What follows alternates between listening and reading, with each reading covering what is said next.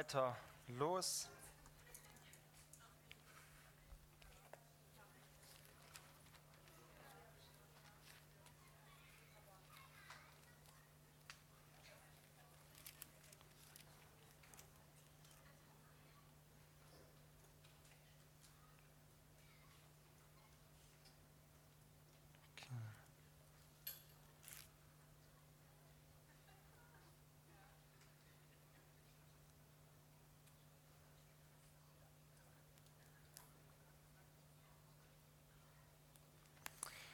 Wir waren bei Kolosser stehen geblieben.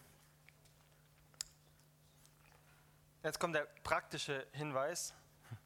Hier steht nämlich, tötet nun eure Glieder, die auf der Erde sind. Unzucht, Unreinheit, Leidenschaft, böse Begierden, Habsucht, Götzendienst, die, die Götzendienst ist.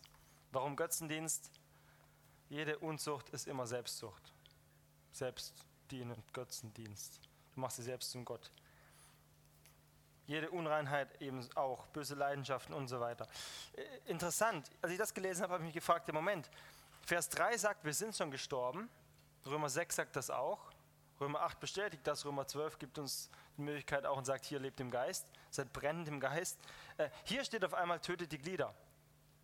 Gehen wir zurück zu Römer 8, da steht das auch nochmal in ähnlicher Form, ja? dass wir, ähm, steht es da, die Handlungen des Fleisches oder der Geist mir fehlt das eine Wort. Der Geist unterdrückt, tötet auch, der Geist tötet die, die Handlung des Fleisches, wenn wir im Geist leben. So, hier in Vers 5 tötet die Glieder. Wie soll das gehen? Sind die nicht schon lang tot? Okay, ganz klar, der alte Mensch ist tot. Das sagt das Wort. Die alte sündige Natur ist tot. Tod im Griechischen meint nicht, nicht mehr existierend oder ausgelöscht. Tod meint so viel wie abgetrennt sein. Das heißt, die sündige Natur ist abgetrennt. Nicht mehr nicht existierend, sondern abgeschnitten, abgetrennt. Die Möglichkeit zu sündigen ist noch da. Wir sündigen aber nicht mehr und wir sind frei von der Verdammnis, frei von der Schuld und frei von der Identität. Hier steht, wenn hier steht, tötet nun die Glieder, was heißt das? Es sind immer wieder Dinge, die emporkommen wollen. Jesus ist unser Vorbild, er kam aber nicht durch den Sündenfall in diese Welt. Ja? Er war absolut frei davon. Wir sind durch den Sündenfall jetzt eine neue Schöpfung. Und hier steht, tötet nun die Glieder, die auf der Erde sind. Wenn noch irgendwas hervorkommen will, wenn noch mal so eine Lust kommen will oder so eine Wut oder eine Unreinheit, die sollen wir töten. Das heißt nicht, dass wir dann Sünder sind. Okay? Ich bin frei von der Identität der Sünde. Ich bin absolut frei. Ich bin eine neue Schöpfung. Ich bin die Gerechtigkeit Gottes. Trotzdem ist es so, dass ich ab und zu einen Fehler mache. Ich bin nicht mehr in der Sünde drin, aber ab und zu begehe ich einen Fehler. Ab und zu falle ich mal hin und bleibe dann stehe ich auf. Wie mache ich das? Ich habe herausgefunden, das ist die absolute Wahrheit. Ähm, so, so, predigen wir das, so sagen wir das, ähm, weil in Vers 10 steht auch wieder, ihr habt den neuen Menschen angezogen, der ähm, angezogen habt, zur Erkenntnis nach dem Bild dessen, der ihn geschaffen hat.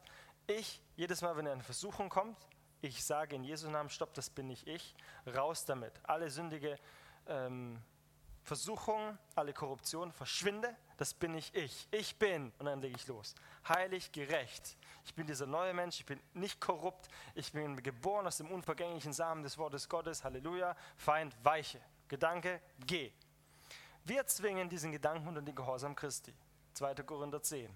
Unsere Gedanken und unsere Waffen sind nicht fleischlich, sondern mächtig durch Gott zur Zerstörung von Festungen. Und damit reißen wir diese Vernunftflüsse ein. Wir reißen das ein, was in den Gedanken von der unerneuerten Seele, unerneuerte Denkweise, was da noch vom Feind reingesät wird. Ja?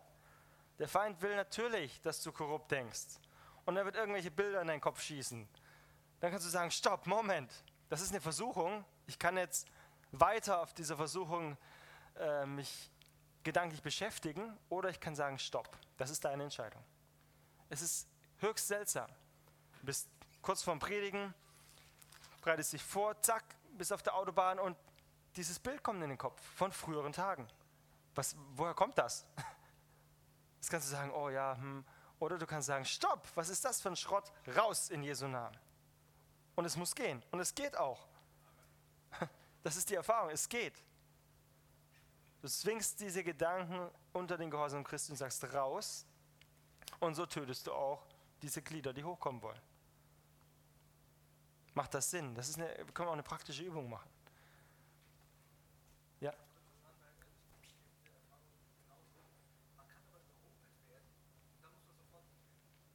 Ich wiederhole, was du gesagt hast. Man kann überrumpelt werden und dann muss man sofort umdrehen.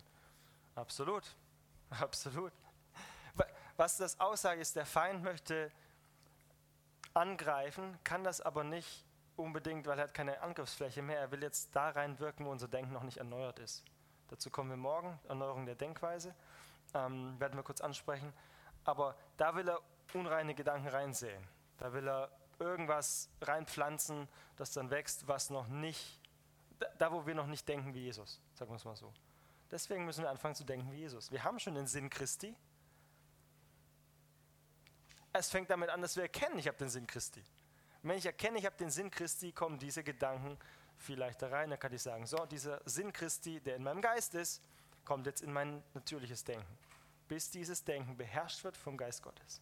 Das war auch übrigens ähm, das, was John G. Lake ausgemacht hat, wenn man seine Predigten hört. Der hat das Wort gepredigt, es war klar, es war einfach. Und er predigt das Wort und es, er beschreibt es so, es prallt bei den Leuten hinten im Hinterkopf ab, so sagt er das, spiegelt sich dann überall rein, sodass dann Christus durch das Wort, weil er ist das Wort, Jesus ist das Wort, dass Jesus in den Gedanken im Kopf sich formt. Dann haben die hier Jesus oben drin. Und das reinigt alles, das heiligt alles, die haben neues Denken, die können lang denken, viel denken, brauchen weniger Schlaf und so weiter. So hat er das beschrieben, das waren die Auswirkungen, weil das Wort Gottes, das er spricht, das kommt nicht leer zu ihm zurück. Amen, wow. Weil die Worte, die er gesprochen hat, waren Geist und Leben. Das sind die Worte, die wir als Söhne und Töchter Gottes sprechen. Die sind Geist und Leben, weil unser Vater ist Geist. Okay. Wenn wir dem, über den Geist sprechen, dann ist mein Geist, ich, dieselbe Materie wie der Vater. Selbe, selbe Ursprung, selbe Materie, es kommt von ihm. Es ist nicht korrupt. Wir sind geboren aus dem unvergänglichen Samen des Wortes Gottes. Wir sind Teilhaber der göttlichen Natur. Das kommt von ihm. Es ist rein, es ist heilig, es ist gerecht. Du kannst es nicht kaputt machen, du kannst es nicht zerstören, du kannst es nicht verbrennen. Und wenn wir das erkennen, dieser Geist, wir leben, wir leben im Wort, dann leben wir im Geist. Das ist die, das ist die einfache Erklärung. Okay, im Geist leben heißt nicht, musst jetzt einen Lobpreis anschmeißen, drei Stunden Lobpreis machen, in Zungen sprechen und wenn du dann anfängst, Engel zu sehen, bist du im Geist. Nein, das ist schön und das sollte auch so passieren, aber ich sage nicht, dass das bedeutet, im Geist zu leben. Wenn du dem Wort Gottes gehorsam wirst, lebst du im Geist. Ganz einfach. Und das sagt Jesus auch. Meine Freunde sind die, die meine Gebote halten. Wir wissen, dass seine Gebote halten nicht heißt, wir müssen das Gesetz wahren, sondern gemäß dem moralischen Gebot, das in unser Herz geschrieben ist, leben. Das hat er in unser Herz gegeben, deswegen ist das Herz schon erneuert, Gesundheit. Das Herz ist erneuert, das Denken noch nicht. Okay? Wir kennen auch den Spruch, es muss ähm, Herzwissen werden, weil Kopfwissen ist es schon. Stimmt nicht, ist genau andersrum. Es ist schon Herzwissen, wir müssen unser Denken erneuern, damit das Denken nachkommt, hinterherhechelt, äh, mit dem, was eigentlich schon hier passiert ist. Nirgendwo steht, dass wir unser Herz erneuern müssen. Da steht, aus dem Herzen kommen böse Dinge hervor. Das beschreibt den alten Menschen. Dann wird das Herz erneuert. Was kommt dann hervor? Die Frucht des Geistes. Ja? Und je nachdem, wo wir unsere Gedanken hinsetzen, fokussieren. Wir hatten, ein, vor eineinhalb Wochen hatten wir unser Bootcamp beendet, unser Trainingscamp. Bitte? Intensivwochen nennen wir es. Okay, Intensivwochen. Danke, Sonja. Ähm, es war erstaunlich, mit was für einer Einheit wir vorangegangen sind, wie fokussiert wir waren. Die Vision war klar. Die, die Leute wir, sind abgegangen wie eine Rakete. Wir haben Leute gehabt, die haben sich bekehrt, die wurden im Geist erfüllt, wir haben auch Leute getauft. Äh, Jüngerschaftsprozesse sind dann noch am, am Weitergehen. Warum? Weil Leute gesagt haben, wir sind fokussiert, wir wollen das sehen, wir wollen das erleben. Erstaunlicherweise kann das ganz schnell auch wieder ganz anders sein, wenn man nicht fokussiert ist. Deswegen ist es, ist es entscheidend, ganz kurz, darf auch sagen, deswegen ist es entscheidend, wenn wir, dass wir erkennen, wer wir sind, das konstant leben, weil wir eine Beziehung mit dem Vater haben. Ja, es ist ja nicht so, dass wir, die alte Natur ist raus, okay, jetzt gucken wir mal. Nein, Wir haben eine neue Natur und wir haben jetzt eine Beziehung, eine Liebesbeziehung mit dem Vater. Darum geht's. Ähm, wenn man Curry Blake zuhört, ich weiß nicht, ich erwähne ihn jetzt einfach mal, er ist ja der Aufs die Aufsicht, wie, wie, nennt man das, General Overseer? Auf, Überaufseher hier von, von unserem Dienst. Es geht nicht um den Dienst, das ist ein Werkzeug, okay. Aber ich zitiere ihn trotzdem und ähm, er redet nicht so viel über Beziehung mit dem Vater. Er setzt das mehr oder weniger voraus bei den Seminaren, weil ganz viele Dienste das als Hauptschwerpunktsthema haben. Ja, Beziehung mit dem Vater. Und ihr Lieben, der Vater liebt uns und wir sollten den Vater lieben. Ich will nicht sagen, das ist eine Voraussetzung, aber ähm, das sollte nicht das Thema sein. Jeder von uns sollte auf dem Schoß des Vaters sitzen und mit ihm reden jeden Tag und er redet mit uns und wir bekommen Offenbarung, weil es ist nicht eine, ein strukturiertes Disziplinverhalten, was wir in den Tag legen als Söhne Gottes und Töchter Gottes. Es ist eine Beziehung, die wir haben. Und Leute erkennen sehr wohl, ob wir eine Beziehung mit dem Vater haben und daraus unsere Kraft kommt oder ob wir etwas antrainiert haben und mit Disziplin uns angeeignet haben und das weitergeben. Das erkennen die Leute. Die sehen unser Gesichtsausdruck, die sehen das Leuchten in den Augen. Müssen wir selbst gar nicht mal sehen. Die sehen das, ob da was da ist oder nicht. Und wenn wir brennen für Jesus, wird das sichtbar werden. Es wird Auswirkungen haben auf die Leute, mit denen wir täglich ausgehen, die Ehen, die Beziehungen. Es wird sichtbar in unserer Straße, es wird sichtbar da, wo wir in den Vereinen sind, weil die Leute merken, da ist was anders. Deswegen ist der Fokus nicht, dass Gott unser Gott ist, sondern dass er unser Vater ist. Amen. Er ist unser Gott und gleichzeitig Vater und das ist der Hauptfokus, ihr Lieben. Das ist, okay, das ist, wir reden viel über neue Schöpfung, wer wir sind und wer wir nicht sind und so weiter. Trotzdem geht es nicht so sehr um uns.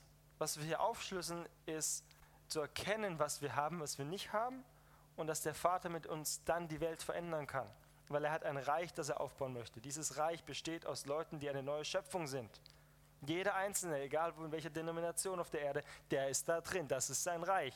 Und diese Leute müssen einfach nur so handeln wie der Sohn Gottes, der übrigens unser älterer Bruder ist. Er ist der Erstgeborene unter vielen Brüdern. Halleluja. Wer sind denn die Brüder? Wir. Und gleichzeitig ist unser Vater König aller Könige. Ja, aber wen ist denn der König aller Könige König? Über uns, denn wir sind auch Könige und Priester. Das ist unser Erbe, das ist unser Bestandteil unserer Natur. Das ist diese göttliche DNA, die in jeden Einzelnen hineingepflanzt hat. Ich habe heute noch nicht so viele Bibelstellen erwähnt, aber das sind, das sind alles Bibelstellen, die ich jetzt nicht einzeln zitiert habe. Halleluja. Okay, ich möchte noch eine Frage vorlesen, die jemand gestellt hat. Der Leib ist zwar nichts nütze, aber immerhin doch der Tempel des Herrn. Halleluja, das haben wir gesagt. Die Seele ist neu geboren und für die Kommunikation mit Gott da, aber die arme Seele kommt ziemlich schlecht weg. Für welche gute Sache ist eigentlich die Seele da? Okay. Die Seele, das bist, ist Teil von dir, okay? Deine Persönlichkeit, das ist, ist nicht, muss nicht schlecht sein. Das Ziel Gottes ist, dass das geheiligt wird. Das nennen wir Heiligung. Das ist dieser Heiligungsprozess. Er macht uns heilig, er gibt uns seinen Geist, er gibt uns die neue Natur. Die Seele wird es geheiligt. Unter anderem dadurch, dass wir unser Denken erneuern. Das kommt morgen dran. Ja? Aber die Seele ist nicht verwerflich und soll nicht in der Hölle landen, landen, denn die Seele wird zusammen mit dem Geist auch immer dahin gehen, wo sie gehen muss. Bist du gerettet, geht sie zum Vater. Bist du nicht gerettet, geht sie zum anderen Vater. Ganz einfach. Seele und Geist sind ganz eng verschmolzen. Deswegen ist es jetzt am Ende des Tages wichtig, dass wir die Teile wieder zusammenbauen. Nicht getrennt lassen, wenn ihr heute Abend ins Bett geht. Die sind zusammengebaut. Es ist nur ein Versuch, das zu erklären. Und wir hoffen, dass da nicht so viel Verwirrung entsteht. Aber es ist, es ist eins. Wir sind eins. Ja? Am Ende wird dein Körper zu Staub. Genau. Der ist weg. Du hast dann einen himmlischen Körper, genau, die Seele und dein Geist, absolut, die gehen, wohin sie gehen müssen. Ja. Äh, Entschuldigung, du wolltest noch eine Frage stellen. Nicht mehr, okay.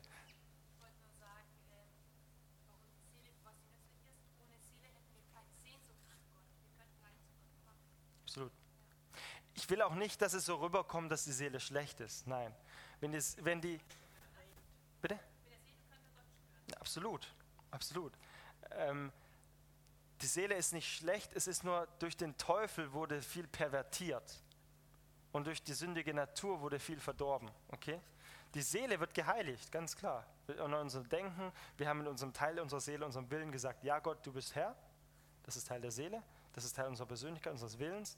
Ähm, das ist nicht schlecht. Geht jetzt nicht nach Hause und denkt, die Seele ist schlecht. Die wird geheiligt, das seid ihr, das, ne? ähm, in Verbindung mit eurem Geist. Okay? Warum wir sagen, wir sind Geist, ist, weil wir mit Jesus Christus als neue Schöpfung Geist sind. Trotzdem sind wir Seele und Geist zusammen. Okay, Jesus wird am Ende der Tage nicht dastehen und sagen, oh, schneid mir noch ein Stück Seele von dir weg, nur der Geist kommt hier. Wird er nicht machen. Okay, das ist trotzdem eins. Okay, ist verschmolzen. Übrigens hat jeder Mensch auch einen Totengeist. So, hier noch mehr Verwirrung hier steht. Ja? Tote Geist im Sinne von, da ist, da ist halt Dunkelheit da und das wird auf einmal erneuert vom Gott, wenn der Heilige Geist in uns reinkommt. Ja? Weil ohne den Geist ist der Mensch tot. Okay? Steht in Jakobus. Okay, ihr Lieben, wir wollen ganz kurz noch ein paar Minuten Zeit nehmen. Die Sonja darf nach vorne kommen.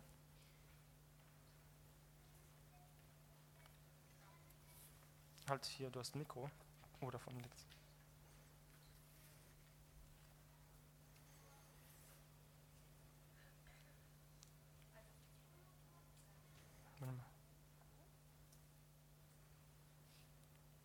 Ah, jetzt. Also, äh, wir wollen noch mal kurz zusammen überlegen, was haben wir denn heute alles gelernt? Es war sehr viel Input und einfach noch mal die Rosinen. Was nehmt ihr für euch heute mit? Könnt ihr einfach euch melden und dann einen Satz sagen, der euch hängen geblieben ist oder so. Ja. Dass ich ein Adler bin und kein Schwein und nicht im Schlamm wälzen muss. Halleluja. Ähm, also sie ist ein Adler und kein Schwein. Noch jemand?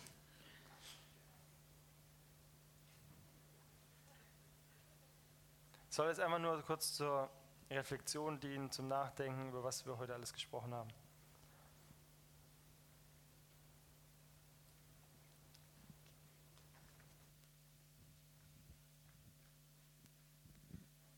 als ich zum, äh, zu Christus gekommen bin, ist meine sündige Natur gestorben. Äh, ich muss nicht mehr in der Sünde leben. Noch jemand? Wenn ich schon mal hier bin?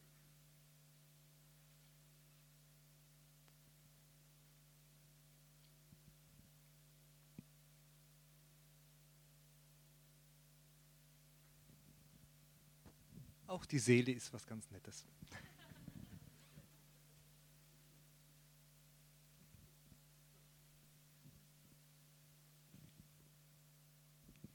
Ich bin eine neue Schöpfung, etwas, was nie vorher da war.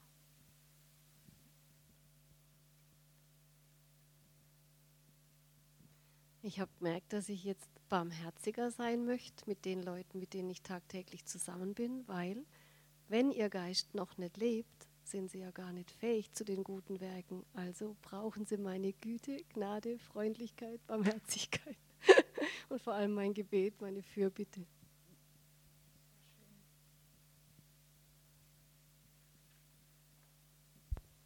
Ein Bekannter hat dazu auch immer gesagt, im Herrgott sein Tiergarten ist recht groß. Ja. Ja, es gibt auf der Erde ganz viele gute Menschen, aber Gottes Gerechtigkeit ist viel, viel höher. Und wir sind die Gerechtigkeit Gottes.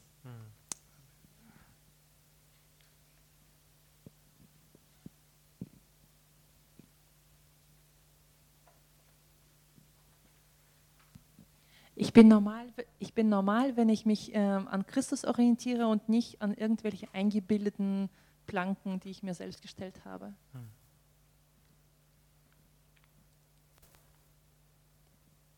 Noch jemand?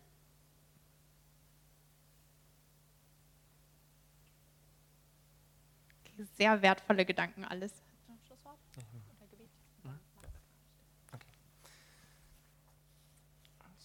Ja.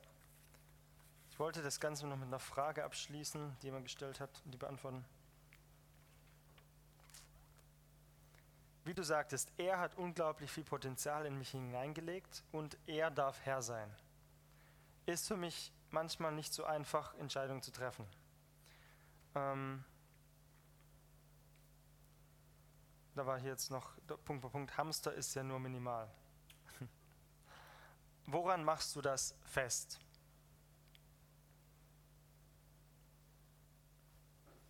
Und dazu möchte ich jetzt nochmal zwei Minuten in 2. Korinther 5, Vers 17 gehen.